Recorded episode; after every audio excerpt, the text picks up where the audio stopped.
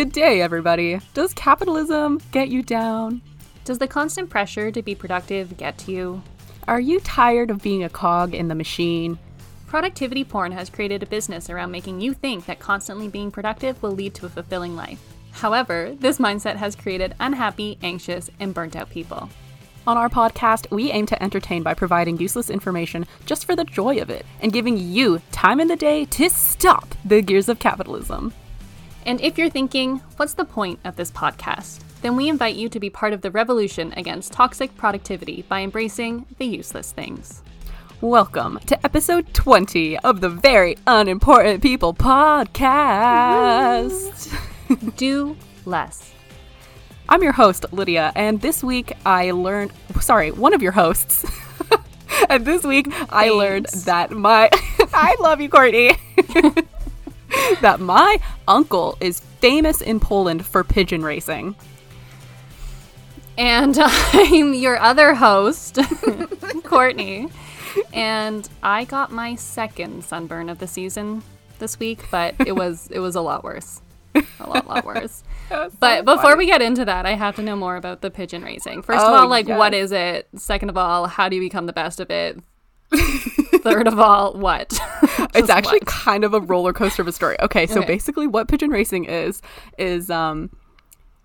I'll, I'll tell you through my experience as a little girl. My uh, my grandpa had pigeons in the attic, and I was like, I was always just collecting the feathers, like I didn't really care. And then I never thought to ask until literally 15 years later, like yesterday. I was like, Mom, why did we have pigeons in the attic? She was like, Oh, for pigeon racing. I was like, Huh? And me and my brother were like, Please explain.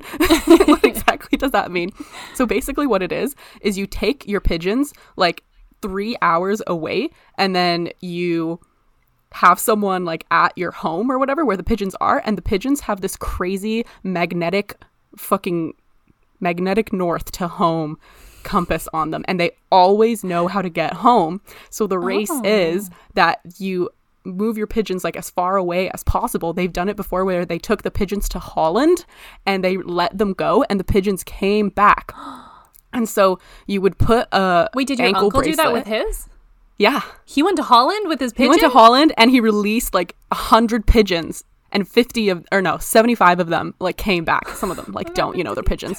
I, they find other homes they get lost they get eaten who knows what happens but 75 of them come back. And like that's a pretty good number. And mm-hmm. you sit there and like sometimes they don't go as far as holland. Sometimes they just go to like two hours away, three hours away to the nearest big city, and like a bunch of people release their pigeons and they put these little ankle bracelets on them. And then the men like sit back who own the pigeons and they sit back and they like drink beer and they like wait for their pigeons to come back. and like once the pigeon gets back, they like hit this timer or whatever. And um, then at the end of the day, once everyone's pigeons are home, they open up the timer boxes to see who clocked in first. And then they win an award sometimes, or they just get bragging rights or like some sort of something, right? So my uncle was like doing this for so long and he was so, so good at it. And one day he goes into his pigeon coop and 50 of his prize winning pigeons were gone. 50 of the best ones. Someone had stolen them and he never saw them again. He called the police. The police were on it. They literally like searched high and low for these pigeons, put out How like a Polish find them, APB. Like, how do you know that that's your pigeon? You know, how do you prove that? Right? That's the thing. And like I think they he just knew the pigeon because he knew it so well because he was so Mm. in the sport that he could probably recognize it. I think they have different markings on them. Here's my them. question: How Yeah. did the pigeons not just come home after they were stolen? That was my question too. because if they're so good at coming yeah. home, If that's what they're supposed to do, it shouldn't be an Mm-hmm. issue. So my uncle had a theory that someone the person who stole them knew what they were doing and he thought it was like kind of Polish gang related or some sort of like Oh. someone was trying to sabotage him and because of this coming home thing he suspects that they killed all the pigeons because they heard that the police were going to come after the people who stole mm. the prize winning pigeons and it was only like the 50 best ones. They didn't steal the shitty ones. They stole only the good ones. I still feel like that was a poor strategy because if they had heard that the police were coming and they had just let them go, they would have had no idea who had stolen Mm-hmm. and nothing would have happened, but I think they wanted to sabotage him. Like he must have been winning money But there's or more must have- evidence if you kill them. Like then you have to like hide the pigeon bodies. You know, Yeah, and people can trace it back to you. But if you just let them go, like Yeah, Anyways. I know, but they had they had bad intentions. Like they didn't want to let them go because they didn't want him to be successful. But apparently, he's he's nationally famous in Poland. Like say the name Wujek Kazik, and people will be like, "I know that guy. he's the famous pigeon racer." Cool. Isn't it so cool? Wow. yeah, it was awesome. But also, like, okay, here's another question: How do you get good at it? Like, how do you get? Do you, is it a a, matter of like question. breeding good pigeons, or It's a yeah, it's a lot of things because it's very hard to get your pigeons to learn how to stay at home. So you have to a lot of the times you like breed your really good male pigeon and like another like female pigeon because it was mostly the male pigeons who did it because female pigeons were less likely to come home for some reason.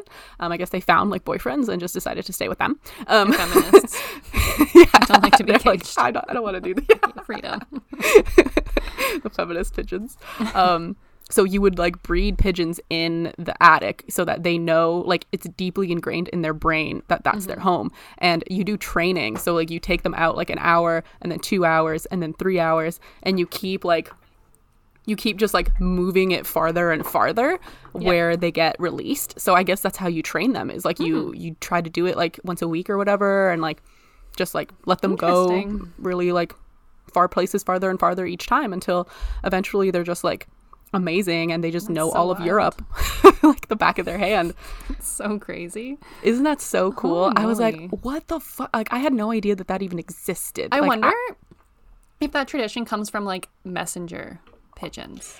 Oh my god, that'd be so cool. Yeah, that's what I was wondering too because I feel like now that I know that pigeons always come home, Mm-hmm. it messenger pigeon seems like a flawed thing.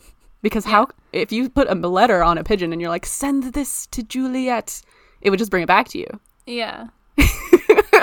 yeah, I don't think like I feel like the way that movies have portrayed messenger pigeons are probably like not correct. I've always kind of wondered about that. Yeah, like how do how do they know where to go? But now I'm thinking about it, maybe it's that like say if like we're friends and I know that you're going away, maybe I give you some of my pigeons. Oh, So that if and you want to communicate. Mm-hmm. with me, you can send them back.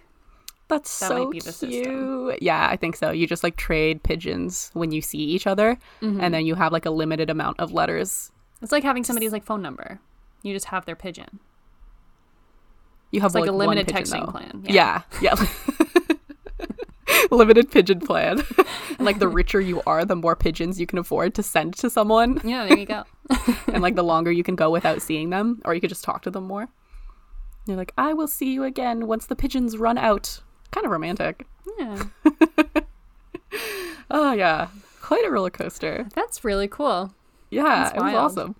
It's so cool. A little bit of family history for everybody there. Amazing. My I uncle love is it. famous. Always wanted to have a famous relative. I Well, there really you go. Well, now you are the famous relative, so you know, like, now there's two. True, true. the famous pigeon racer and podcaster. oh, so cool. Pigeon racing seems a lot cooler. Oh, yeah. So that's it. That's the end of my story. Cool. Hope you all enjoyed. I really liked learning about it. Welcome to my world a little bit more. and let's get into Courtney's world. Tell us about your adventures, Courtney. Uh, yeah, so this weekend we went to like a beach that's like two hours away from us, and it said it was going to be 13 degrees. So I thought it was going to be kind of chilly. Mm-hmm. And like to the point that like I got mad at Janaid because he didn't bring a jacket with him, and I thought he was to get cold, and then we were to have to leave early. And I was like, Oh, I okay. would do that. And then we got down to the beach, and apparently 13 degrees here means it's like summer because it was literally like summer. Oh. Like the beach was like a heat trap. I thought it was to be colder because of like Oh. the wind, but not at all. Like it was hot on the beach. Hmm. So, I mean, our plan had to had been to like kind of go adventuring, but we ended up just like sleeping on the beach for like three hours, Oh, which was really nice. And that sounds awesome. I brought sunscreen with me. I was really diligent about it, and I like put it on. But I seem to have forgotten that I rolled up my pants, mm-hmm. and I forgot to put it on the lower half of my body. Oh God.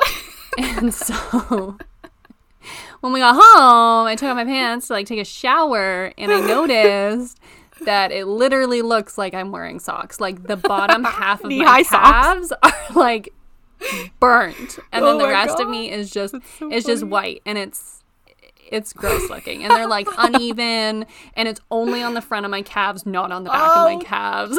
it's just so awkward. It's just these like strips of tan, and I hate it so much, and I don't know what to do about it. Oh, that's so funny. It's like farmer's tan on your legs, basically. It really is. It's so bad. So bad. That's hilarious. I don't know what to do.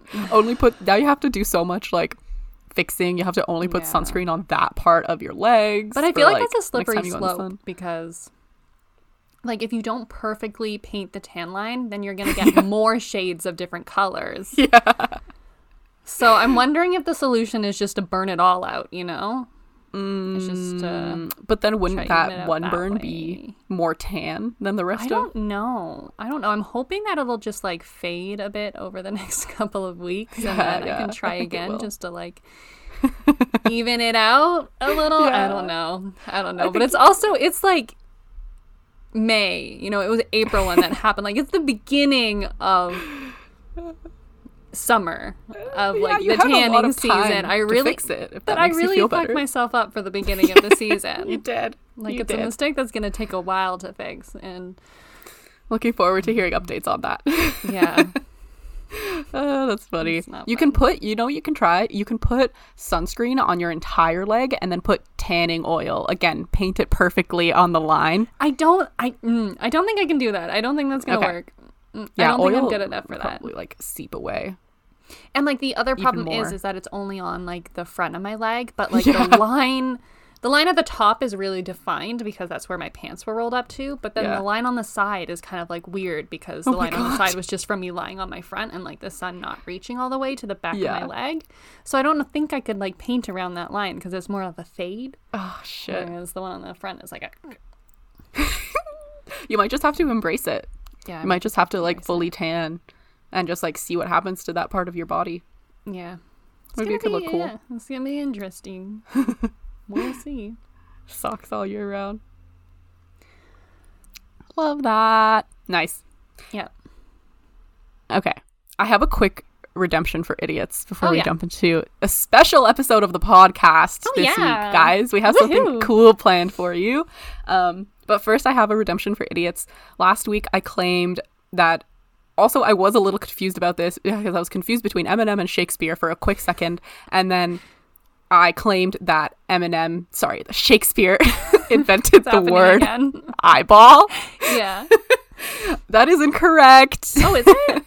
Yeah, the word eyeball was around for like a- about 25 years before Oh. Shakespeare wrote it into his thing. So it was a new word, but he didn't hmm. invent it. And I think what happened was. Maybe he like. I got it confused. He popularized it, yeah. Mm-hmm. And I think I got the word eyeball confused with the word elbow because he did invent the word elbow and kind of they sound the same. Eyeball, elbow, eyeball, elbow, elbow. Was he like a doctor? Why is he inventing so many words or like 'Cause he's a popularizing so many words about He's the body, about like anatomy? Yeah, that's a little weird. weird. I don't know. Maybe he did just popularize a lot of things because plays was the only way people would see That's true. Like a common kind of knowledge. So maybe elbow was already around, and I just expected the words to be more like romance or he did. You know what other word he invented? Lonely. Lonely. Yeah, yeah. he invented he lonely. too. Yeah, he invented the See? word lonely. I kind of romantic. That. Yeah, yeah, Right? that makes more sense than like elbow, eyeball.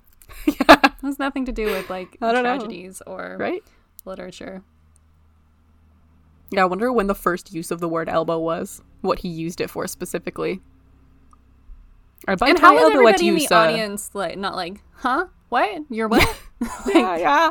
I wonder if he had to be like, elbow, this this is an elbow. elbow.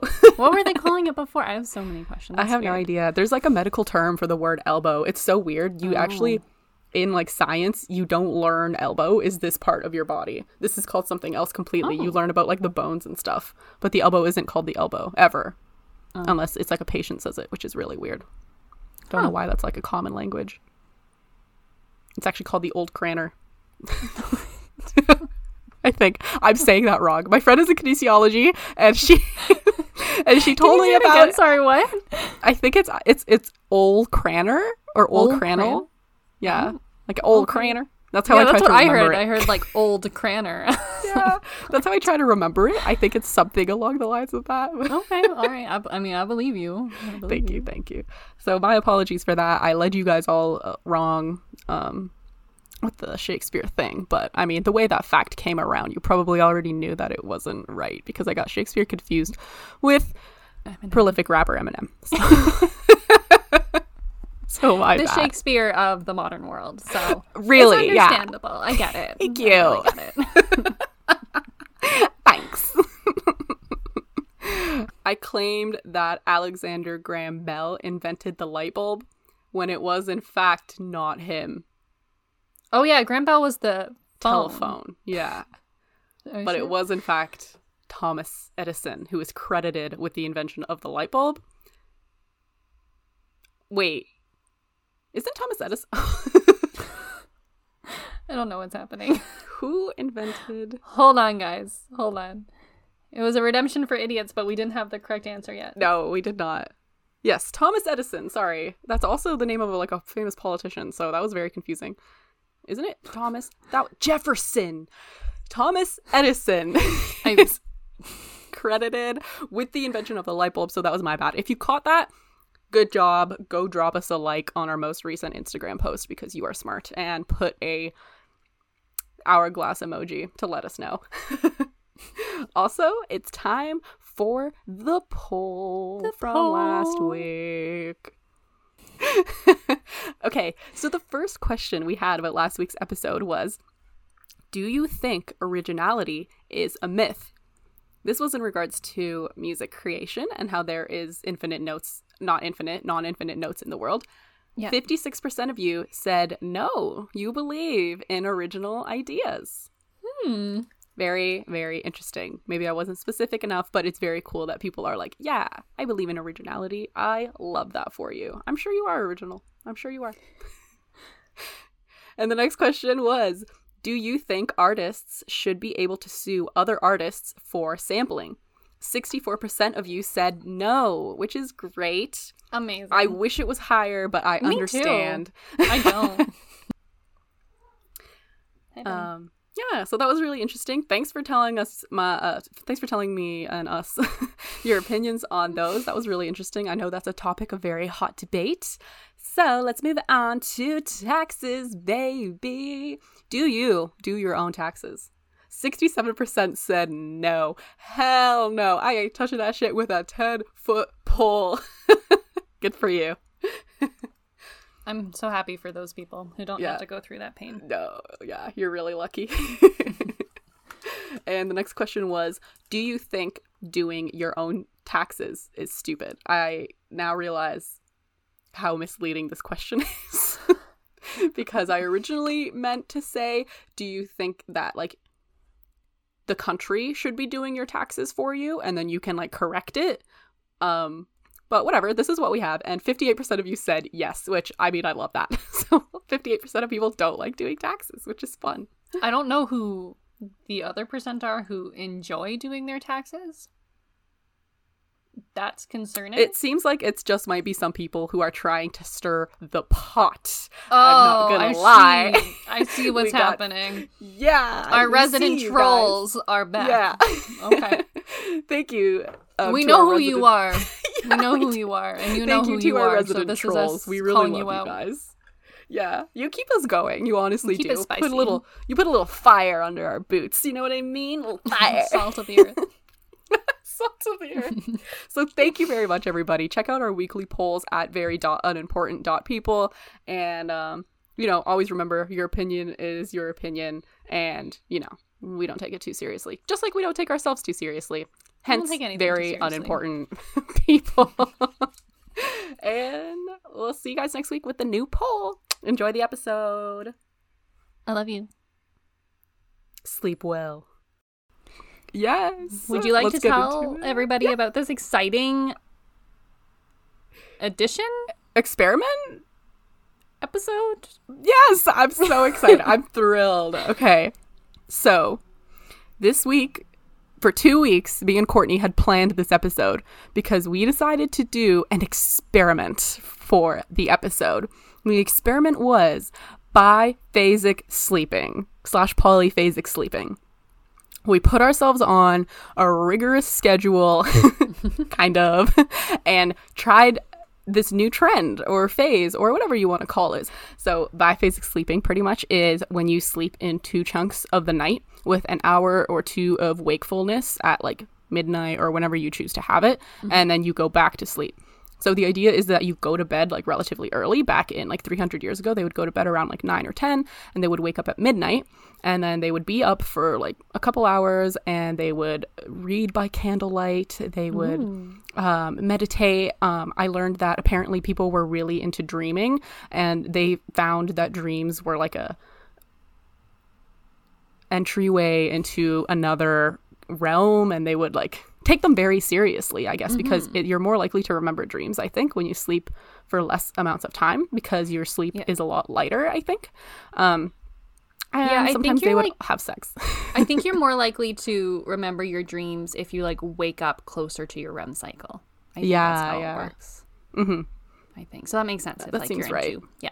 Mhm. So th- it was like a very it was like a very um like a very um spiritual, Spiritual. time. Yeah yeah. And sometimes they would actually visit friends too which i thought was kind of cool. They would just like go see their grandma or like go see their sister or something like That's that. so and check on the animals because a lot of people were farmers. So they would just get up see how the animals were doing because also back in the day they had no like electricity and they had no kind of warning systems or anything like that. So apparently another reason people would wake up at that time was because they had so much anxiety and so much fear Aw. of fire, of theft, of like just everything going wrong because in the winter too you kept your house heated with like a furnace, like an actual stove and it was probably made of wood. Like I don't know if stone ones, I don't know history that well, but they would they would be scared. So it was hard for them to actually have a sound sleep and they would just like wake up to like make sure everything was okay pretty much.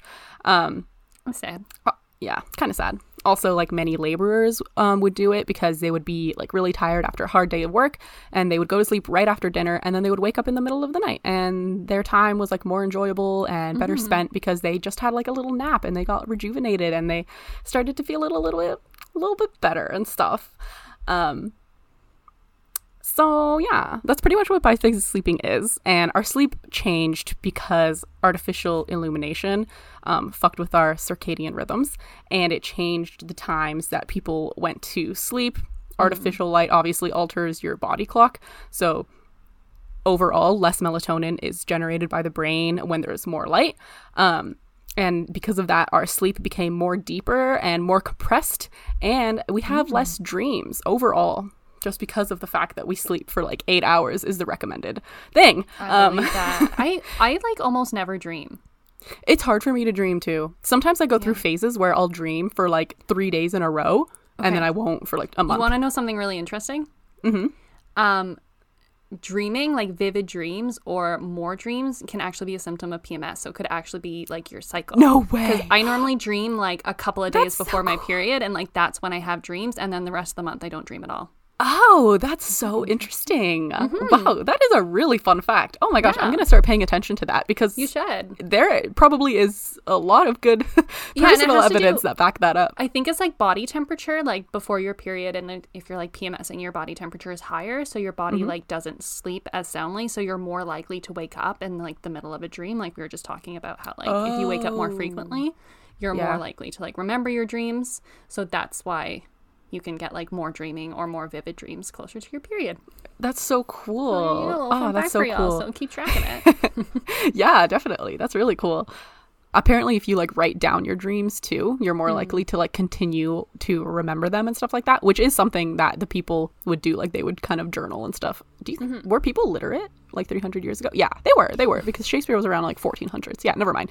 and he was like inventing words, so you know. we're way past that in the 18 in the 19th century. I always just forget how that works.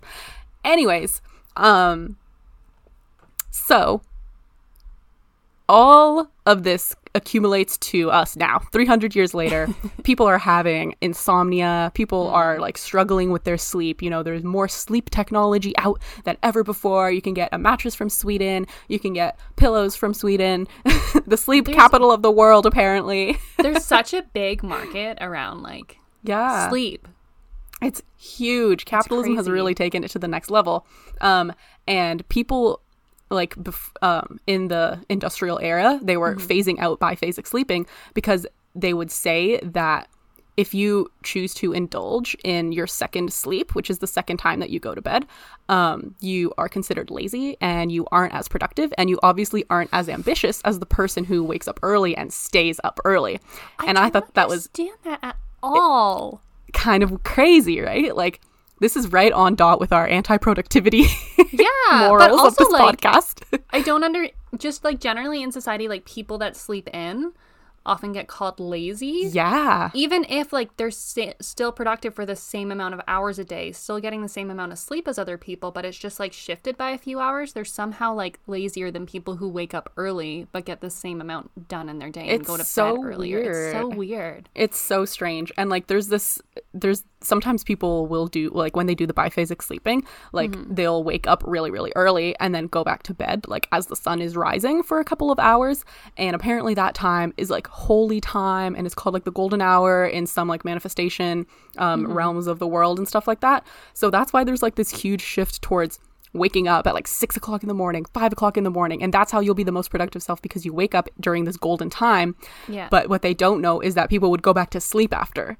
Mm. But what people are teaching now is to be awake through that time when you should be asleep. Well, like historically, you don't need to, Yeah. but just keep pushing on through your like 14, 16 hour day without that little like extra. I think I think it has a lot to do with like the nine to five workday.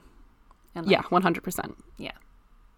Yeah, that was like one of the biggest changes too. Is like people aren't all farmers anymore, Mm-hmm. so they got a lot of stuff to do. You know, like that's actually so, the alarm clock was invented during the industrial era. The alarm clock used to yeah, not because exist. Mm-hmm. you wanted to make everyone like productive, and they had to do these eight-hour work days, and you no longer have like time to take a nap in the middle of the day because that makes you Yeah. more productive, even if you just like do the same amount of work. Yeah, or no sense. it's so stupid. Um, another kind of fun fact I learned um, is that um okay. Oh have you ever guys um done this like thing called like sleep debt where you you feel like you need to catch up on sleep on the weekend Oh, kind yeah. of thing? Bec- yeah so same. That's how i've lived my entire life. And apparently that's very counterproductive Hmm. and that adhe- after adhering to like a rigid schedule during the week you actually suffer from jet lag if you sleep in on the weekends and it makes you feel like more tired. I I believe this, but then also part of me is like, is this part of like this capitalist sleep market? You know? yeah yeah You know how I was really like obsessed point. with sleep hygiene a few weeks? Yeah. not- like not a few weeks ago. at the it was a while beginning of the podcast But I think like that's one of those things that this like market has created is this idea of like you have to get eight hours of sleep and it has to be this like rigid schedule mm-hmm. in order for you to be like be the most productive or be like a normal healthy human. But yeah it might There's- not be true. Maybe, but there's also a lot of science stating that like you can't if you don't get enough sleep, like you will suffer, like you might like, live a shorter life and stuff like Yeah, that. yeah, like yeah, sleeping but, is very like, important. I think where they kind of miss they kind of miss telling you that the eight hours might not have to be all at once. Yeah, I think that's definitely. where the information kind of gets lost. Oh, 100%. I have never heard of this before, like Me literally a month ago. I didn't know that this is how people use I thought I would die. I'm just gonna like we're gonna get into our Yeah. personal experiences later, but I like sleep is a very important thing to me, and I do very poorly on little sleep, and I thought I would die, absolutely Mm-hmm. Yeah. die if I did this. But No, right? No, yeah, I, did was very, very worried. um, so there's this expert, Professor Roger Ekirch, and he said that um, the only way that you could return to a biphasic sleeping schedule would be if you went into a cabin with no electricity or technology for three weeks, then your body may return to that cycle naturally. And we're here to prove him wrong. Professor. but I don't I don't to- like I don't agree with that. Obviously, because yes, we proved him wrong. But also, Mm-hmm. there are so many people who wake up in the middle of the night naturally. Yeah. A lot of people, have, like, even in the pandemic, said that their bodies like kind of went back to this schedule because like they didn't Mm-hmm. have work or they would go to bed early because there was just nothing to do, and then you would just wake up and you would just have a couple hours of wakefulness and then second sleep, and then the rest of the day you're good to go. yeah. Um, before Courtney gets into like her little thing, I want to Mm. tell you guys about two other types of polyphasic sleeping that we did not do because they are straight up insane. Yeah, and like not conducive to any kind of like work day or any like Yeah, yeah. very okay. difficult to implement. Oh, there's actually three types. So the first one is called the uh, Dymaxion sleep schedule, which involves taking four 30 minute naps every six hours for a total of two hours of sleep a day. crazy. Isn't that fucked? Okay, this next one is called the Uberman schedule, which is 20 minute naps every four hours for a total of three hours of sleep per day. Insane. And then this other one is called the Everyman schedule, as if it's for every man, which consists of one three hour block of sleep and then three 20 minute naps. That spread out little bit more throughout doable. the day. It does sound a little bit more doable, but like I feel like the only way you would reach real sleep in Mm-hmm. 20 minutes is when you're deprived of sleep. You know Yeah, what I mean? Like. I think these people are running on sleep deprivation to be able to take a 20 minute nap in a matter of seconds. Like I don't know about you, but it takes over me 20 minutes to fall asleep. same here. That's and that's on a regular night. So I feel like they're probably just operating on a really yeah, deprived. deficit like they they need to their body is like thank god and they fall asleep in like 10 seconds I feel like I could see that working in the short term. Like if you're a student or if you're at work and you have like a crazy schedule and it's like exam season, mm-hmm. you know, and you do it for like three weeks or something and then you go back to normal sleeping, I feel like that'd be okay.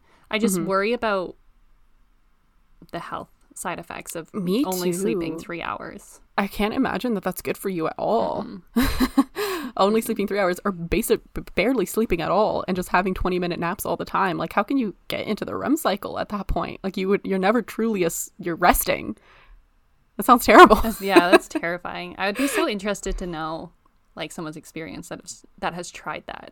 yeah me and, too Like how they felt. that would be insane i feel like i also don't have enough stuff to do at the moment to be, to be awake awake that long. yeah. I know it's such a relief to sleep sometimes when you're like, thank God I don't have to like I was so bored. Yeah. exactly. Just a little bit of a release bedtime. from this day to day life. But yeah, so yeah, society is coming back to this, and um, they're saying that. Um, this way actually makes you more productive. It's better Mm-hmm. for your memory and it's better for like overall cognition and it just like makes you feel better because you have two days pretty much. It feels like you have two days in one. You have a little Yeah. booster type of thing. Your week is now 14 days long, Yeah. which is Yeah. also sounds awful though. It does, but it's it's, It's not, not, terrible. It's It's, not. actually not that bad. it sounds bad, but it's not that bad. All right. Do you want me to jump into my? Yes, let's do All it. All right.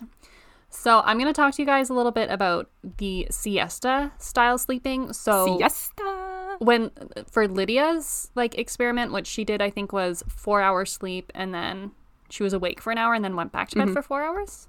Was Mm-hmm. Yeah. that it? Yeah, so and sometimes I was awake for two. It depended on like my day, like how I was feeling. But yeah, I did the classic biphasic sleep. So it was like two segments really close together, and then you get a total of eight hours. And then for me, I was initially going to do that, and then I made like a last minute change because I couldn't cope with going to bed early. Um, and I decided that I was going to do so we've been doing uh, five hours, I think, and then a three hour nap during the day sometime. So what time during the day? Like around three ish. It depends. It depends on the day. Yeah. So like some days, if I had like work at twelve, I would literally like wake up for two hours and then go back to bed for three hours. Some days I would like come back from work at like three to five o'clock and then take my nap in the evening. Some days it was like during the morning. It really depends on the schedule. Um. So yeah, I'm gonna talk to you guys about the siesta style sleeping and a little bit about what it is, its history, and then some like cultures around the world that practice it and some kind of cool versions of it. Um, so there's a couple different types of siesta sleeping. One of them is the power siesta, and this one is the one that's most common. Um, so that's when you sleep for five to six hours during the night, and then you sleep for like a 20 minute nap during the day. Oh, Mm-hmm. so it just cuts down on the total amount of sleep you have, like in general. Mm-hmm. Nice. And then the other one is the long siesta, which is what I was doing. I didn't know that I was doing it, but now I know.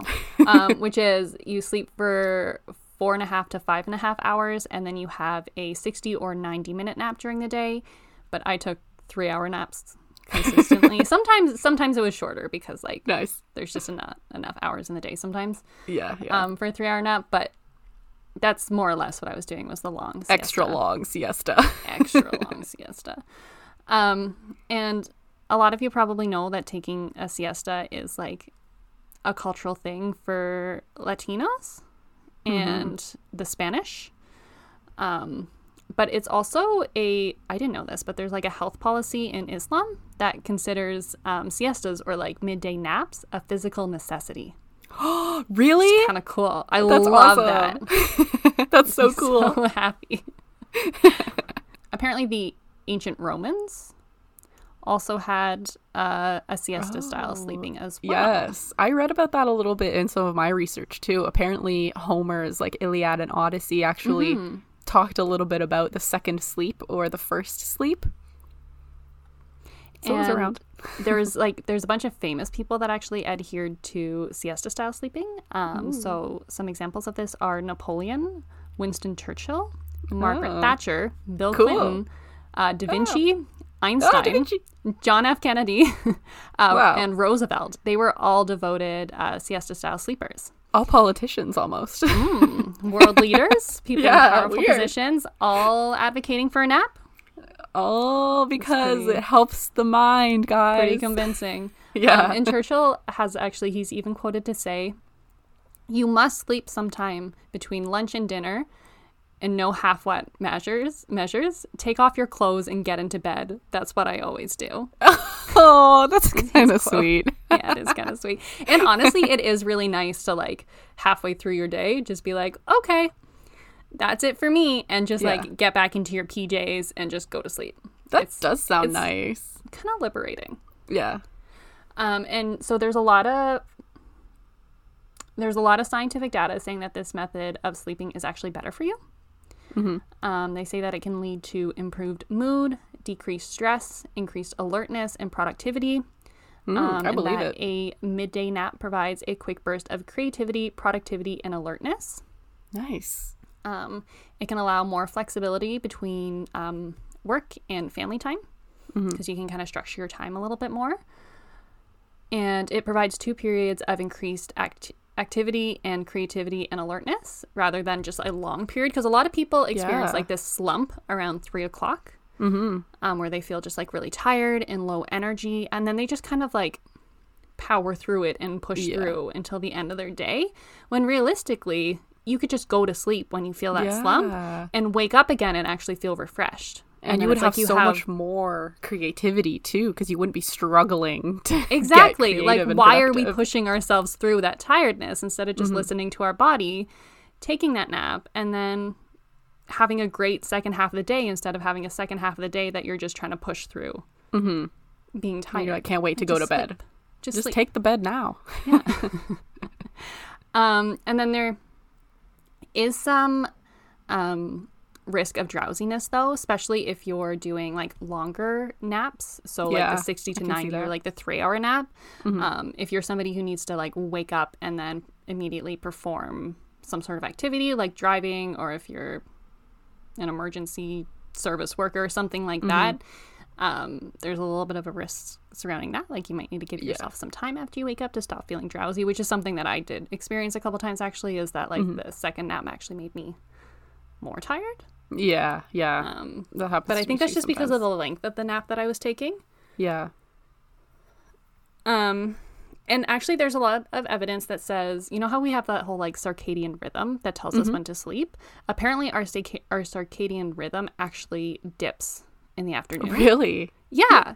So there's evidence that that's actually when we're supposed to sleep. I Most love people that. thinks it's just like day and night. yeah, but it yeah, might yeah. not be. It might be Oh, so cool. It's for in the afternoon too. afternoon sleep. Afternoon sleep. really cool. Um, even NASA did a study actually Ooh, NASA. that that proved that siesta sleeping enhanced performance, alertness, um, memory, and response time. wow, if the astronauts are doing it, you guys, I mean, I think we should be fucking jumping on this train. Um, and NASA are, also said that it can help if you're suffering from burnout or information overload. Ooh, yeah, because it helps your brain like Reset. reset those informations and like process Take a little your memories and knowledges and stuff like that. A lot of Mm-hmm. people have reported that like random memories come back to them when they try this type of sleeping. Interesting. yeah, I'm not sure if it happened to me, but when I think about it, like maybe maybe there was a lot more reflecting going on, but I don't know if that's because we were like writing some stuff down or huh. I wish I had known that before I tried it. I would have been like more aware. yeah, but then it would have like true. Then you would have remembered it better, but it also might have tripped you up a little bit because you would have been true. like, I must remember things from my That's true. past now. That's very true. Um, and then there's actually also evidence that it can reduce your risk of a heart attack by 34%, What? which is a no lot. way. Yeah. That's And they think so it's because of like a mixture of reduction of stress and like actually listening to your body. And Mm-hmm. because a lot of people who are waking up during the early hours and like having more time for themselves in the morning are scheduling more physical activity in the morning. yeah. So you I actually have like understand that. time to fit it into your day. Mm-hmm. Mm-hmm.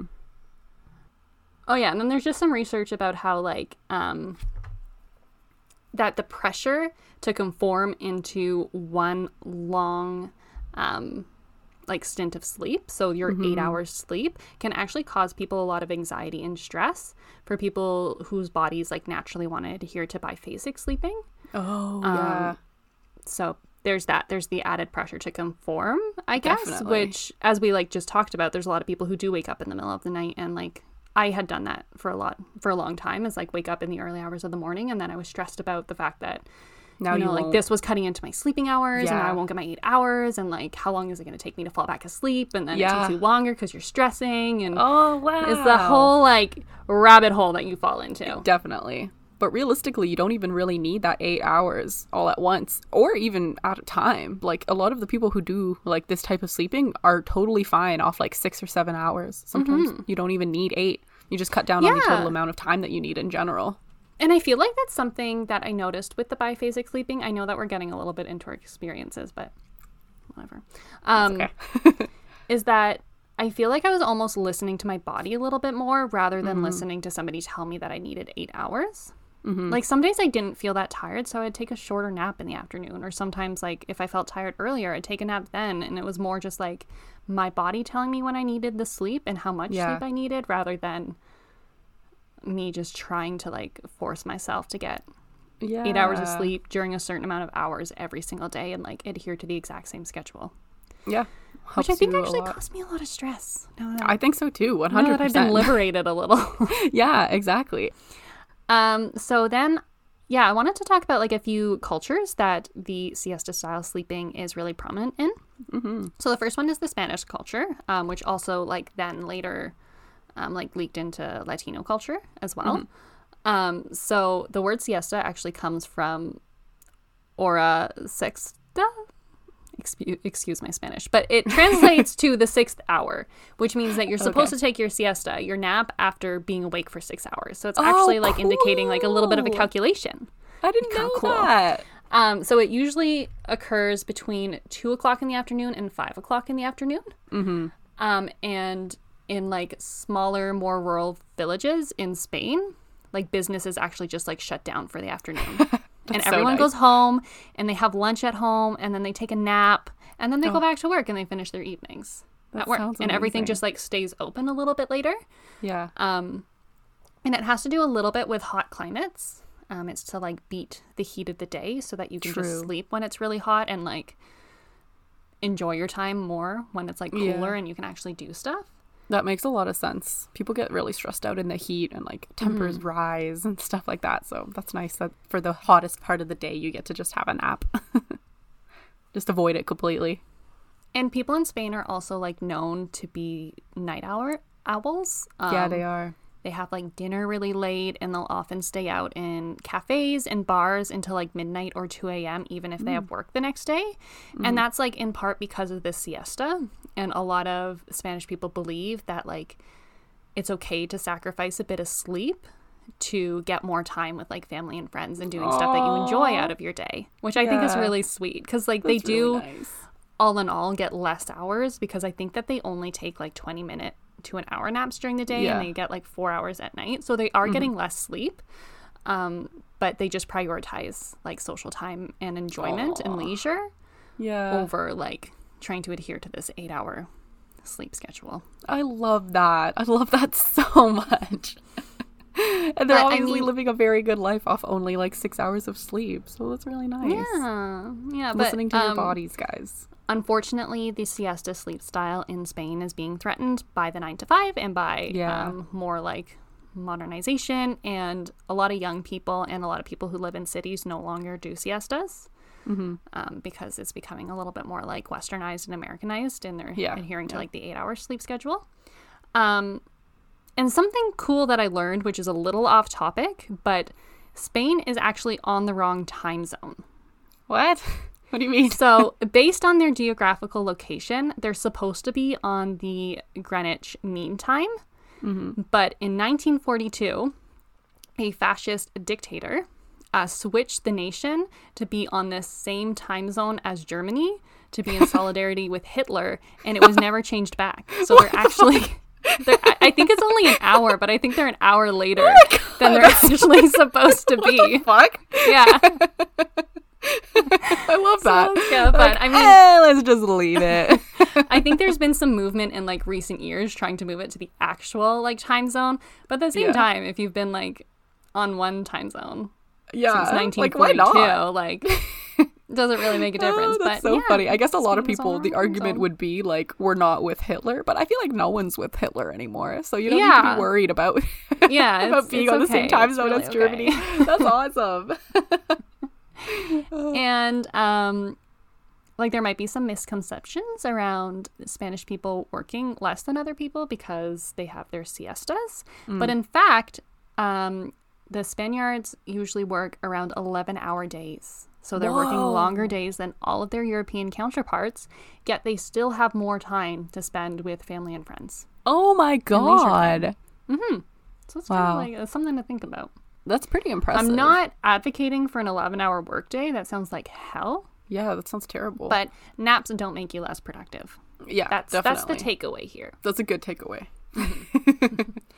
Um, and then there's a similar practice in Italy. It's just called something different. It's called the riposes. Maybe I don't know how to pronounce it. Maybe. Um, but it's basically the same thing where Italian businesses will close early um, or late afternoon, allowing business owners to go home, have lunch, and take a nap during the hottest part of the day. That just sounds so nice. Um, and then the Japanese have a tradition called. Im- I should have looked up all of these before I started. I'm gonna say it's inumeri. okay. It's I N E M U R I.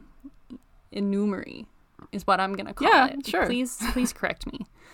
Um, this one I don't, I can't totally get behind because basically what it is is that the intense work culture in Japan has created a habit, um, and the word inumeri translates to being present while asleep, which means people are getting small bouts of sleep wherever they can, like in their cubicle or on the subway on the way to work or in parks, because they're working Oh. so much they don't have time to sleep.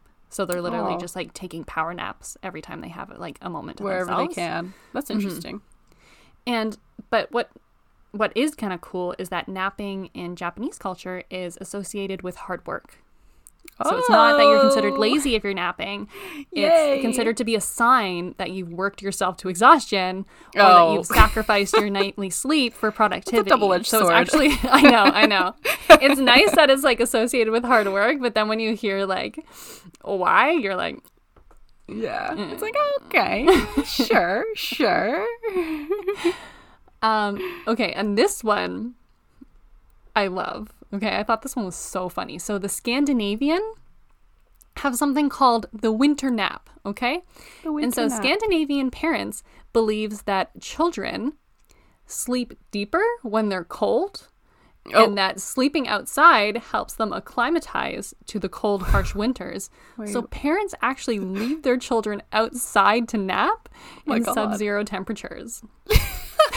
so apparently when you're like walking through Scandinavia in the winter, it's common to see kids outside sleeping in strollers while their parents are inside like eating or shopping. Like they just leave their kids outside. I... and there's even daycares who often like have and like offer outside napping programs. Oh my So they're god. like leave your kids outside That to is sleep. so funny. oh that my god. I feel like it's true. I'm not gonna lie. Like sometimes I get drowsy in the cold too. I totally get it. I think it might be like my body shutting down due to hypothermia or something right. like I know. that. I know. Like I don't know. When you sleep, your body temperature drops. I mean, I'm not questioning them. I'm sure they got it down. Like I'm sure they know exactly like how much to bundle their kid up before putting Yeah. their kid outside. But I don't know if I'd enjoy that. I hate being cold. I would I like sleeping outside. I like napping outside in the summer. Yeah, Like, when it's in the warm. Mm-hmm. shade and there's a nice warm breeze. That's really nice. I don't know if I could nap outside in the winter. I don't know either. I'd be interested to try it. Maybe it's only is it only for babies though? Like do they continue to Mm. They do just that do it to through adulthood? Okay. As far as I know. okay. wow, that's so cool. Hmm. Yeah. Something to try, guys. go outside, sleep outside, but make sure you're very warm before you do that, please. yeah, bundle up. Maybe ask a Scandinavian person before you do it Yeah, what the what How'd the they do it? protocol is. Wool maybe? Like something to keep the heat in Yeah, I would think Maybe it's, like, wool. the I feel like only there's a lot of like sheep in is Scandinavia. cold. Yeah, probably. So the only part of your body that's cold is like your face, I guess. Yeah, they You probably just have like, like, go kind of numb. I don't know. Cute. Sounds wild. Sounds absolutely That's really wild. interesting. Definitely an interesting way to like get acclimatized to the weather. That's kind of cool though. Mm-hmm. They acknowledge the fact that like you're not born into being able to handle winter. You gotta You have to it. get trained. Sleep outside. then you'll be a real Scandinavian. And then the last one I had here was just in Norway. Um, it was just farmers used to wake up early and Mm-hmm. care for their livestock and then take a two to three hour nap in the afternoon. yeah, yeah. Sounds pretty legit. Like once everything is fed and everything is good, Mm-hmm. and then you wake up again to feed them again. Yeah, Sounds nice. take a little napsy. And that's my little summary introduction to siesta sleeping. Yay, siesta! siesta. I love it. I love it. Okay, guys. So, yeah, these are the types of sleeps that we did. So, you don't have to, or you can because you find out that they are awesome and that they might actually lead to a better life, maybe. Maybe. um, yeah, okay. So, we tested out these biphasic sleeping and these polyphasic sleep schedules. Um, I personally like have never really had too much trouble falling asleep in the past. Like I know that biphasic sleeping kind of comes out of like an insomnia thing now, where people are realizing that this is their body's natural w- like way of telling them to wake up and like it's all good. But I don't really have that problem, so to do like a biphasic sleeping schedule meant mm-hmm. setting an alarm and like forcing myself to wake up after four or like three and a half hours of sleep, mm-hmm. which like was really hard at first. like it was hard and i tried to go to bed at like 10 o'clock so that i could wake up at like 3 o'clock or something like that and then i wouldn't end up falling asleep until midnight and then i would only have two hours of sleep and then that one hour that's supposed to be like amazing time i would just Mm-hmm. be like fuck this shit like i want to go to bed. Like it was not yeah, like mindful. I think that I really think that like if you're thinking about trying biphasal sleeping, that it needs to be the one that works best with your body. yeah Like I knew the original sleep schedule that I had set, I was gonna go to bed at nine. And I was sitting at work on that day, and I just knew that there was zero chance I would ever mm. enjoy going to sleep at nine. Like I really value my like evening time to just like lounge and do nothing and like be a couch potato. yes. I just value that so highly. And I knew that I would not make it through the two weeks if I was going to bed at 9 p.m. So yeah and you know I what switched it up to work for my body, and it worked really well that. for me. Yeah, yeah. I try. I kept trying to do that for a couple of days, and then mm-hmm. eventually I was just like, no, I can't do this anymore. So mm-hmm. like, I kind of went to bed at around like eleven thirty midnight ish. Yeah. and then I would wake up at like whatever three or like four or something like that. It was never like a six a.m. type of thing like they mm. had in like the farming and stuff like that. I think you could just make it. You could literally just make it up, guys. Like Make you it your own. Do whatever you want. We're not farmers. It Yeah. Doesn't matter. yeah, exactly, exactly. Um, so you might be wondering, what, what did we do with this time, right? Like what, what were we doing? like, what's the point of it all? yeah. For me, um, I got into reading again. and it was great. I literally haven't like last week I was telling you guys that like reading has just been like only for studies for so long, which I'm sure a lot of you can relate to. Mm-hmm. And to be able to have this time where I made a rule for myself that I didn't want to do any like blue light type of work because I thought Yeah. that that would interfere with being able to go back to sleep. So mm-hmm. I like bought a book and I was like, okay, I'm going to read. And I started reading in the middle of the night. And like it was awesome. It's Aw. yeah, it's kind of great. I got through a series. I'm on the third book in a three book series right Wow. now. Yeah, I know, right? After only two weeks, like I went through it quick, and like it's just kind of brought me back to reading and like reminded me of how much I liked it and like How awesome easy was it for you to read at like four o'clock in the morning? I feel You like know, it would make me more tired. rough. No, Yeah. n- um, not really. I guess I was into the book. I guess I don't know. Hmm. Like I kind of had the problem more of like having like really dry eyes in the middle of the Hmm. night at first. So I would like try to go right to reading, and like my eyes were like just not having it. but like eventually, my body kind of got used to it, and I would like start to wake up after like before my alarm even went off or something like that. yeah. So. I kind of got used to it. My cat hated it. Like literally, she would be so confused. She would like be pacing back and forth and like staring at me every time. Like it's still I'm like, you know what's going on. Like, please just go to bed. Like, you're not getting treats. Poor Bubba. I know, right?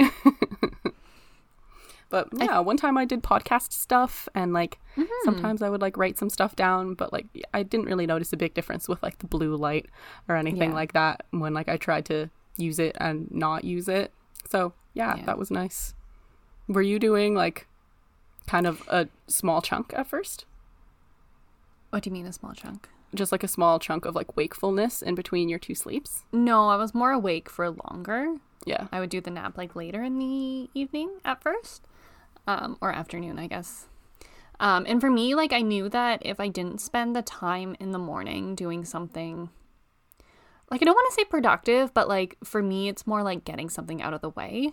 Mm-hmm. I really like have trouble taking like leisure time if I haven't done the things that I feel like I need to do. Like I feel like it adds more stress to my day. So I actually like when I wake up in the morning, I work on podcast stuff for like an hour or 2 which is something that I was getting really good at putting off in the evenings because I like my leisure evenings and Yeah. I enjoy doing podcast stuff, but like Your evenings. I enjoy yours. doing nothing more yeah doing podcast stuff. So it was something I was finding like more. really easy to be like I can do that later and For sure. there was a little bit of a backlog with podcast stuff. Yeah. But I started doing it in the mornings and it's been great because A it keeps me awake. Mm-hmm. Like I feel like if I was doing nothing or like reading, I would probably just fall back asleep. Mm-hmm. So it keeps me awake and then it also makes me feel like I've accomplished something, I've done something productive, like that's something that now I don't have to do later in the day. Mm-hmm. And then something that I also started doing was actually going for runs in the morning. And let me just start by saying, like, I literally hate myself for doing this. like, I hate people who are like, "Oh, Yeah, I wake up to run at now. five o'clock in the morning." like, I hate, but I'm honestly, honestly, No. it works, works? so well. it woke me up. It made me feel so good after, like, for my Oh, day. Like, I just felt so like nice and like. What time did you wake up at? What time were you running at? I- So I woke up at four, and then I would run at six Oh, yeah, yeah. which worked really well for me because in the past I've tried to run in the morning, but like I couldn't run on an empty stomach. But then if I ate right before I ran, like I would get cramps, Mm-hmm, and then like my body wasn't awake enough to really do anything, and it wouldn't Yeah. be a very productive run. Like most of it would just be walking. Yeah. But this worked perfectly because I woke up at six. I was able to have like I had a bit of caffeine. I have like this protein shake that has caffeine in it, so I'd have Yeah. like a a little bit of a shake. So I'd have some food in me, and then I'd do some work. So I was already like awake a little bit, and then go for my run Yeah. and it Oh, worked really well. It worked really well. And then I felt so good after.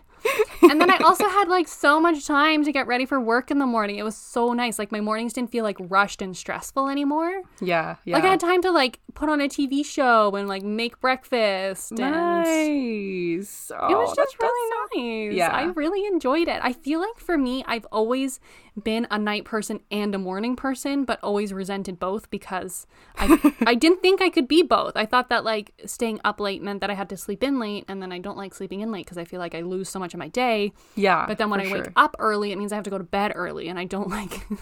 Losing night hours Yeah, for leisure yeah. time. And this let me do both. Oh, that's I could stay up till 11. I could have my evening, my leisure time, but I could also wake up early and be productive, get a bunch of stuff done in the day. go for a run. Have, Oh, that sounds leisurely amazing. morning. I'm trying siesta. Like, guys, honestly, I. I really recommend it. I very much enjoyed it. Yeah, that's so amazing. Oh my god, that sounds like so much fun. oh, It ah, I want to really do that. I think yeah, though, that's great. yeah, I think for me, like, I think a 5 a.m. wake up is probably ideal because I will say that when you set yourself up to take a three hour nap in the afternoon, it's really easy not to do it. Like, if you have stuff to do, or like when I'm working and then I have like a call scheduled with somebody after work and I only have like an hour between those times, or Mm-hmm. like it's really easy just to be like, oh, I can skip my nap today and do this instead. Yeah, And then you end up not getting enough sleep. So I Yeah, think like slightly exhausted. longer at night and a slightly shorter nap is the most ideal. Mm-hmm. But all in all, honestly, like I feel like it was a good experience for me. I, I very much. Yeah, that sounds amazing. I really liked my experience too. Like just being able to have mm. that time because I feel like I struggled before with having like time for myself because like I always feel like I need to be working and like even in the evenings sometimes if I like choose to watch TV for a couple of hours, I'm still mm-hmm. like in the back of my mind I'm like I should be doing something. I should feel like productive and stuff like that. So to have only like an hour or two in the middle of the night when like no one's awake, when there's no mm-hmm. necessity to be doing any work and like I know I don't have to like get up and do anything, it was really really nice to actually just dedicate that time and just like feel almost no stress because I knew I had the rest of the day or like I had like the rest of the day to do something for myself and then I wasn't stressed out about like feeling like I needed to book in time, mm-hmm. like me time or whatever, in the middle mm-hmm. of the day. And like, I don't know, I guess I'm still in this like nine to five mindset where like the day is for productivity kind of thing. So it was good to like have like a little, little special meditative, holy time just to like do you. And it's like, it's like very peaceful at four in the morning too. It's it so makes you. nice. It's really really cool. like waking up that early and like watching No the world awake. Yeah. Become colored is so cool. Like it's honestly Mm-hmm. I awesome. and I thought it was going to be really difficult to wake up that early. Mm-hmm.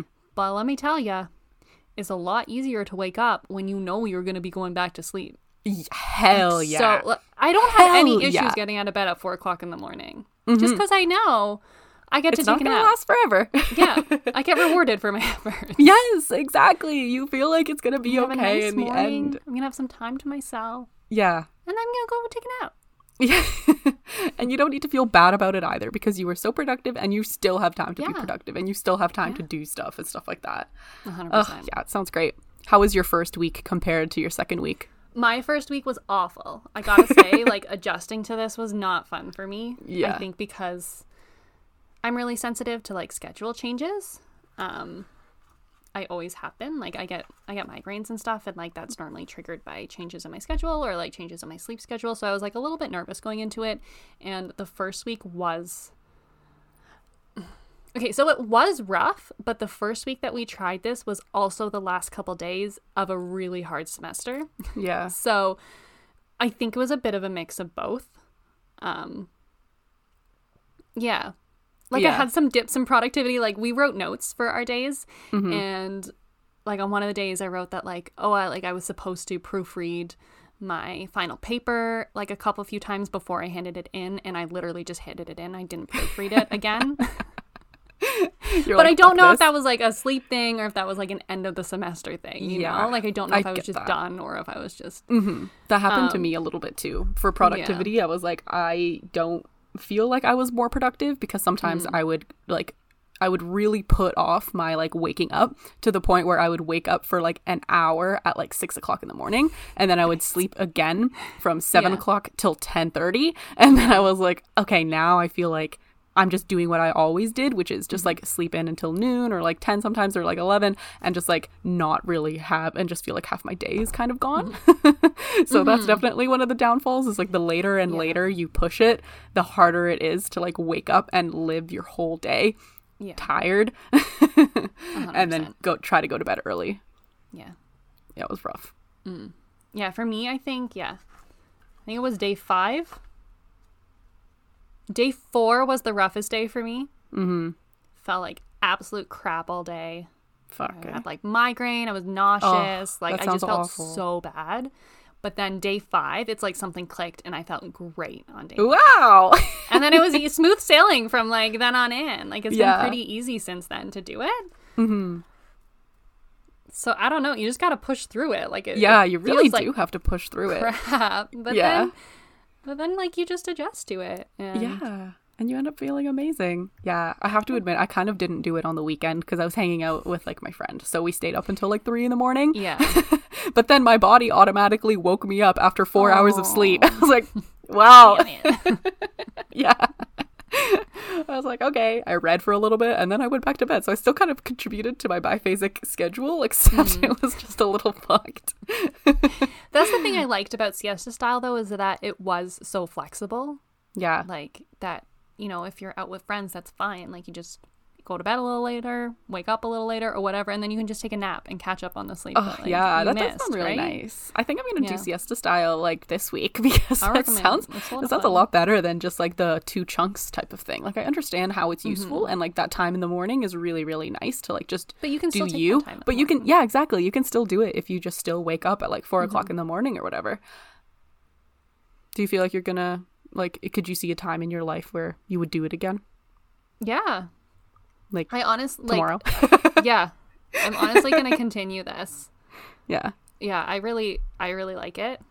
Um like right now because Janae's fasting, like we have to get up at four. Like it's very strict. Um but that's over soon. And so once that's over, I think I'm gonna shift to the waking up at five AM. Yeah. Um and then a shorter nap, I think that'll be like ideal. Yeah. Hit the sweet spot. Good, good. Um, but yeah, I think I'm gonna 100% continue doing it. I really loved it. Yeah, dude, that sounds amazing. Would you change anything if you wanted to like do it again to make the experience more positive, like from the beginning? Hmm. I think for the begin, like I think my only beef with it is the three hour nap. I think it's too long. um, so yeah, I think I from the beginning I would just switch it up that Yeah. a little bit longer at night, and then also if you do a little bit longer at night, it's not as detrimental if you have to skip your nap during the day. Yeah, like if you still true. get like six hours at night, you could be okay, it's okay for the rest of the Yeah. day. it's not as like debilitating. Eh, Oh my god. I mean, five know. hours It's isn't so that terrible. debilitating, but it takes me a long time to fall asleep.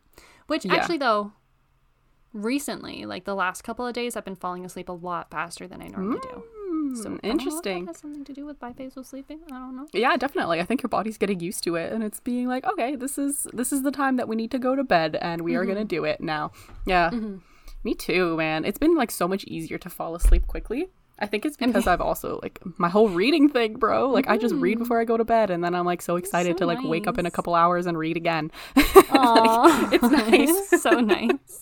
I know, right? I'm like falling back into like my 8th grade self. like so great. reading in the middle of the day, reading in the middle of the night. Yeah. It's nice. I keep wanting to like get a workout in in the middle of the night, but then I'm worried that I won't be able to fall back asleep after having like a run or going outside and like subjecting myself to the cold air. Yeah. I'm like worried that it's going to be hard to like bundle up again and get warm and like get into my bed because Yeah. at least like like with this style you you're kind of still in like a weird dream kind of state where you're like warm and then you wake up and you're like oh yeah like i already kind of did some stuff for myself like Some in the middle of the night yeah i already Yeah. had a little bit of the day like on and it was very nice when like i did do some work in the middle of the night when i had work to do um it was really good to wake up and have just like more time Yeah. it was really cool definitely recommend it is like having a second day it really is Oh yeah, it's great. I love it. I love it. I wrote like a little bit of a pros and cons list. That let's hear it I can share with everyone. I'm gonna start with the cons. okay and then we'll go to the pros. So, my cons, my first one is that it can be really difficult with a um, nine to five work day. Mm, yeah, for sure. I'm like lucky that I have like my workplace is pretty flexible with work hours, but the work hours still happen between nine and five. So, on the days that I did choose to work nine to five, it was like, yeah, it was difficult to fit in that nap after work Yeah. and then wake up and then eat dinner and then like go back to Go sleep back a few to hours later. Like it was really weird in that. So it can be difficult with a work day. Um, I found that my eating schedule was kind of messed up. Yeah. I didn't know when to eat meals. and like I felt like I was eating an extra meal cuz sometimes I'd wake up at 4 and eat breakfast. But Yeah. then at like 10 I'd be hungry for breakfast again. So I felt like maybe I was eating more because I had like two breakfasts. I don't know. Yeah, I couldn't figure out when I should eat. It was weird. um, and then there's the post nap grogginess, which does happen sometimes. Yeah. Um, I mean, if you can drink caffeine after you wake up from the nap, it really helps. Mhm. That's a, a good thing to do. But yeah, on some days I did feel like super groggy after my nap, and it was really difficult to like get going again for the second half of my day. Yeah. That's Um, sometimes why I hate napping because it's like I don't want to nap because I know I'm just going to wake up being more, More tired. Yeah. And especially if you like don't have much to do that day, Yeah. just as it's easy to skip your nap, it's also easy to extend your nap for a lot longer than it needs to be. Yeah. Um, which kind of brings me into the next one is that you have less daytime hours Mhm. um, because you have to take a big chunk out of your day to take a nap. Um, so if you're someone like me who loves sun, sun. and daytime and spending time outside, it can be a little bit difficult because you have to sacrifice some of those hours. Yeah. Yeah. Um, but on the flippity flip, you get sunrise in like a couple of hours where it feels like you're the only one awake in the so world and it's kind of nice. Aw. It's twilight. And it can be a little bit restrictive, kind of what Lydia was talking about. Like if you want to do other things with your day. For example, like if I wanted to go for a long hike or if you're Mm-hmm. hanging out with friends who like don't aren't on this sleeping schedule, it can be like really weird to do that. Yeah. And sometimes it feels like you can't do as much during the day because you do have to sleep for three hours in the middle of the Yeah. day or however Yeah. long you choose in the middle of the day. So even though you're getting those couple of hours in the morning, you're missing like a chunk of your day, which can be, I think it's more of a psychological thing than it is like an actual time thing because you still have the same amount of time. Yeah. But Maybe even more. Feels, yeah, Yeah. You probably have more, but sometimes Because the just- daylight's gone. I think it's It is nice to be awake during the day, though. my brain is just used is just set on that like nine to five that's when you're Mm-hmm. supposed to be doing stuff i think that's why it feels like sometimes i have less stuff to do less time to do stuff sorry Mm-hmm. because yeah i just feel like between those hours is when i need to be doing something and if i'm taking a three hour chunk out of those hours then that's three hours that i can never do anything instead of like realizing that You already those three those hours three are just available at a different time yeah. Yeah. Yeah. Yeah. And then my Definitely a last con- psychological thing. Mm-hmm. My last con was just that it's easy to not get enough sleep and that goes back to like the slipping Yeah. the And you have to be really careful with that because sleep deprivation is real Dangerous, and your body will suffer for it. you can get really sick. Um, so then I'll go to my pros. Pros. So Good thing to add my first one is increased physical activity because I did start running in the mornings, Woo! and that made me feel better. Hell yeah! Because you got that like, much but time. I like. Um, and yeah, it just helps you like wake up and stay awake, which was kind of cool. hmm Um, increased productivity, at least for me. Definitely. I found that, and Yeah, I found that sometimes. Like when I had stuff to do, I definitely felt like I did it, Mm-hmm. and like I felt better about doing it.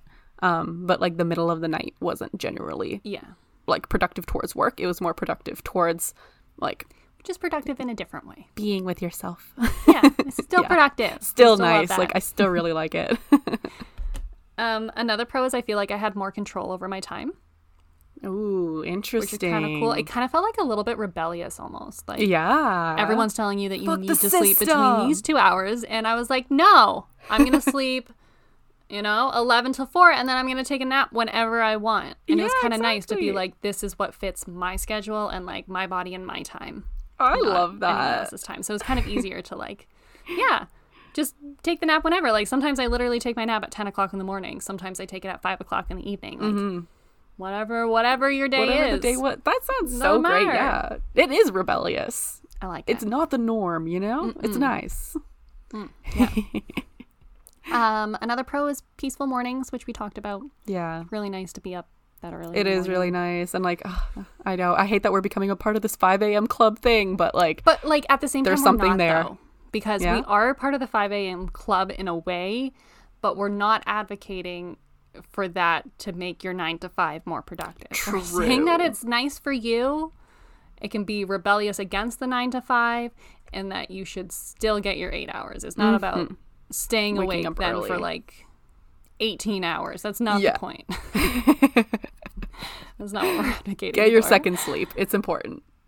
Um, I said easier to wake up, which we did. More time, which we kind of talked about. Uh, more flexible days, being able to move Mm-hmm. your nap time. Um, always having something to look forward to. which was going to bed. going to sleep. I love going to sleep. It's so much fun. too. And when you do siesta style sleeping, guys, going to bed is always a couple hours away. it's so nice. oh, that does sound really Yeah, nice. So you always just be like, oh, I can I can take a nap soon, or like, yeah, oh, I get to go to bed soon. Like That's it's just- interesting. That's one of my cons for like the chunk and chunk sleeping is that like it feels very like strict, so it feels like Mm. I'm missing out on sleep almost. And like I love sleeping too, so sometimes it's Mm-hmm. like ugh, I have to get up because otherwise I'm gonna sleep for four hours and then eight hours accidentally, and then like I won't be able to fall asleep the next day, and like it's just so worrisome to like fuck it all up completely. yeah. That's what. Yeah, that's why I've always struggled with sleep schedules because they stress me out.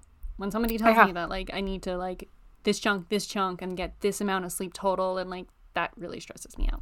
so I felt a little bit more at liberty with this schedule because it's like a little bit more flexible and yeah, you yeah. kind of do whatever you want. Something really interesting is that I think I actually had less anxiety. Now, this was also a break between semesters. So Mm. yeah, that that's true. also You also didn't have as much like schoolwork. Yeah, but I also did have some like stressful work stuff. But Mm-hmm. I think I yeah, I think I was less anxious. At Dude, the beginning, I thought it was because I was just like so tired. I just didn't have the mental capacity to be anxious. But I think it's kind of carried on a little bit. I wouldn't say that I'm like no anxiety, like cured anxiety, but For sure. I think I am less anxious, and that could be Mm-hmm. like, because of other things like the run or whatever. Yeah, but that's true.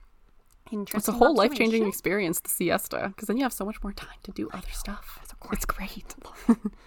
Um, you get to be a morning person and a night owl, which I already talked about. Mm-hmm.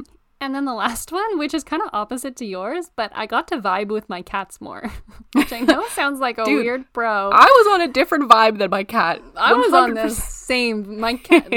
I mean, the first like I would say like three or four days, they were very confused because when we wake up, it's always breakfast time, Mm-hmm. and we were waking up at like four, so they thought it was breakfast time at four, so they got a little antsy about that. um, but after a couple of days, they kind of settled down and they realized that like breakfast time is still at seven a.m. You know. Yeah, yeah. Um, but yeah, I just feel like I was with their sleep schedule more. Like Salem, because she's they not normally during the day too.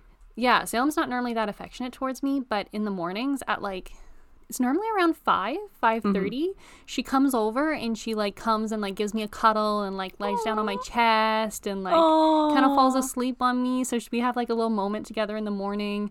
And That's then so Zola cute. has mm-hmm. been like I think it's because of Salem. She got like a little like distant sometimes Yeah. because I don't know. I think she just gets stressed about Salem being around. Mhm. I, I, I don't know. Maybe But she's jealous. She's spending so much more time with me now. She comes every time she hears like the curtains close for nap time. She just comes right in. She jumps She's on like, the bed time." and she like just Oh. cuddles with me and we sleep together and we just That's like I just vibe so much more with them now. I get my sleep time with Zola Oh. during the day and then I get my cuddles with Salem in the morning. oh my god. So That's that's been a so big pro for sweet. me. I know that kind of makes me a crazy cat lady, but I get the vibe with my cats and I like it. Yes, dude. I think that's a huge pro. you know that's what? the biggest one. like three times I've woken up and like Zola and Salem aren't the biggest fans of each other. Like they don't really try to kill each other, you know, like they're not aggressive towards each other, but they don't. They're not really friends. Mm-hmm. But like three times I've woken up and they've literally been like this close to each other sleeping with me. Almost I can't ex- cuddling. yeah, I can't Oh explain it, but they both just like jump up onto the bed and like sleep very close to each other beside me. So, So, cute. Oh There's something to that, guys. There definitely is. If you love your cats, siesta style is the way Yeah. to go. Oh my god, that's amazing. That's, that's Oh. my summary. That's a good summary. Oh, cute. I don't really have a summary. That's okay. I think, in conclusion, in you prepared summary, the questions. I prepared. yeah, I love that. Would we recommend it to the audience? I Mm-hmm. think this is pretty much a positive experience all around. So I would say if you can, definitely give it a try if your schedule allows for you to do that. If you do work a nine to five, I have heard of people choosing to do the biphasic sleeping by going to sleep after dinner, so at around seven Okay. o'clock, and then waking up at around midnight and just doing stuff like for three hours or four hours, and then going back to bed, and then waking up and going straight to work. You so that's also, also- a probability. Take a nap when you get home and just eat dinner later. Like eat dinner at like eight or nine.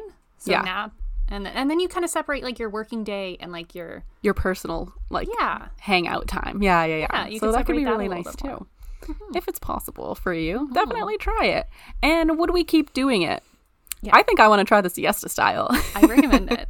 I, Yeah. I'm gonna keep doing it. I I like it.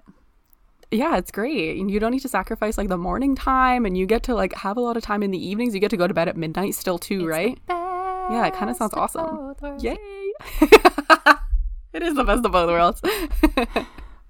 Also, everyone, um, just like before we wrap up, if there's any other like experiments, lifestyle experiments that you want us to try, yeah. let us know. We don't guarantee that we'll try them. There's some that we have to draw a line at, but if it's reasonable, we'll give it a go and we'll review it for you and let you know.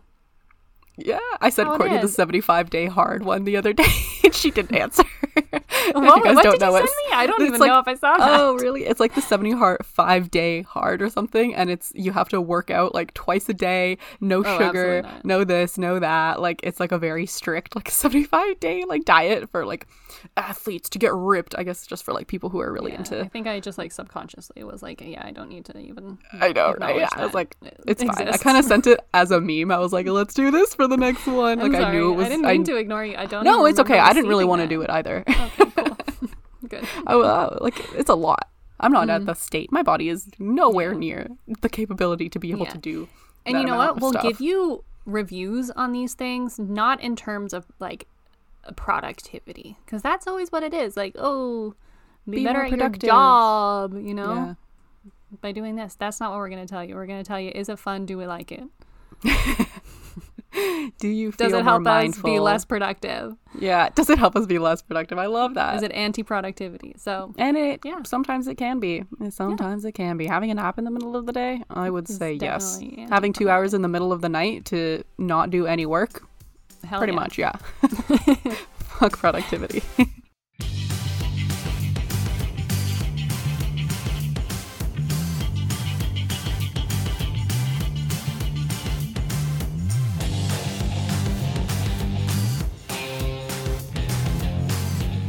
All right, guys. you made it. You made it to the end of the podcast. Welcome. Congratulations. Thanks for You sticking around. Um, thanks for listening to our opinion this week. This is the first time we've done a joint opinion yeah. um, about biphasic sleeping. Um, yeah, just what it is, what we think of it, our experiences of it. Um, let us know if any of you have tried it, or if after listening to this episode, any of you are thinking of trying it. If we Yeah. convinced you. That'd be awesome. Um, you can let us know by heading over to our Instagram, which is very.unimportant.people. You can shoot us an email, uh, haters click here, which is H8TRS, click here at gmail.com. you can find us on Twitter, which is V unimportant PBL. And as you know, you can find us on TikTok. At this point, we're not gonna like it's just we, we don't you. know what it is. We're not gonna do the work to find it out. Even if we know at this point, we probably won't tell you. So yeah, just you need to be the one to figure that one out. You can you do can do it. We believe in you. Um, so that's it for us this week, I think. Did I cover everything? Yeah. I got it all. Yeah, yeah, yeah. Okay. Oh, our Patreon is also still available. oh yeah, our Patreon's there. You know what? If you guys just just a quick little plug, if more people, if any people, if more people um, subscribe to our Patreon, we can dedicate more of our time to trying out these cool lifestyle hacks for Yeah, you guys without so having to work restrictive jobs. yeah. Set us free. Pay for Patreon. Anyways, that's it for us this week. Have a great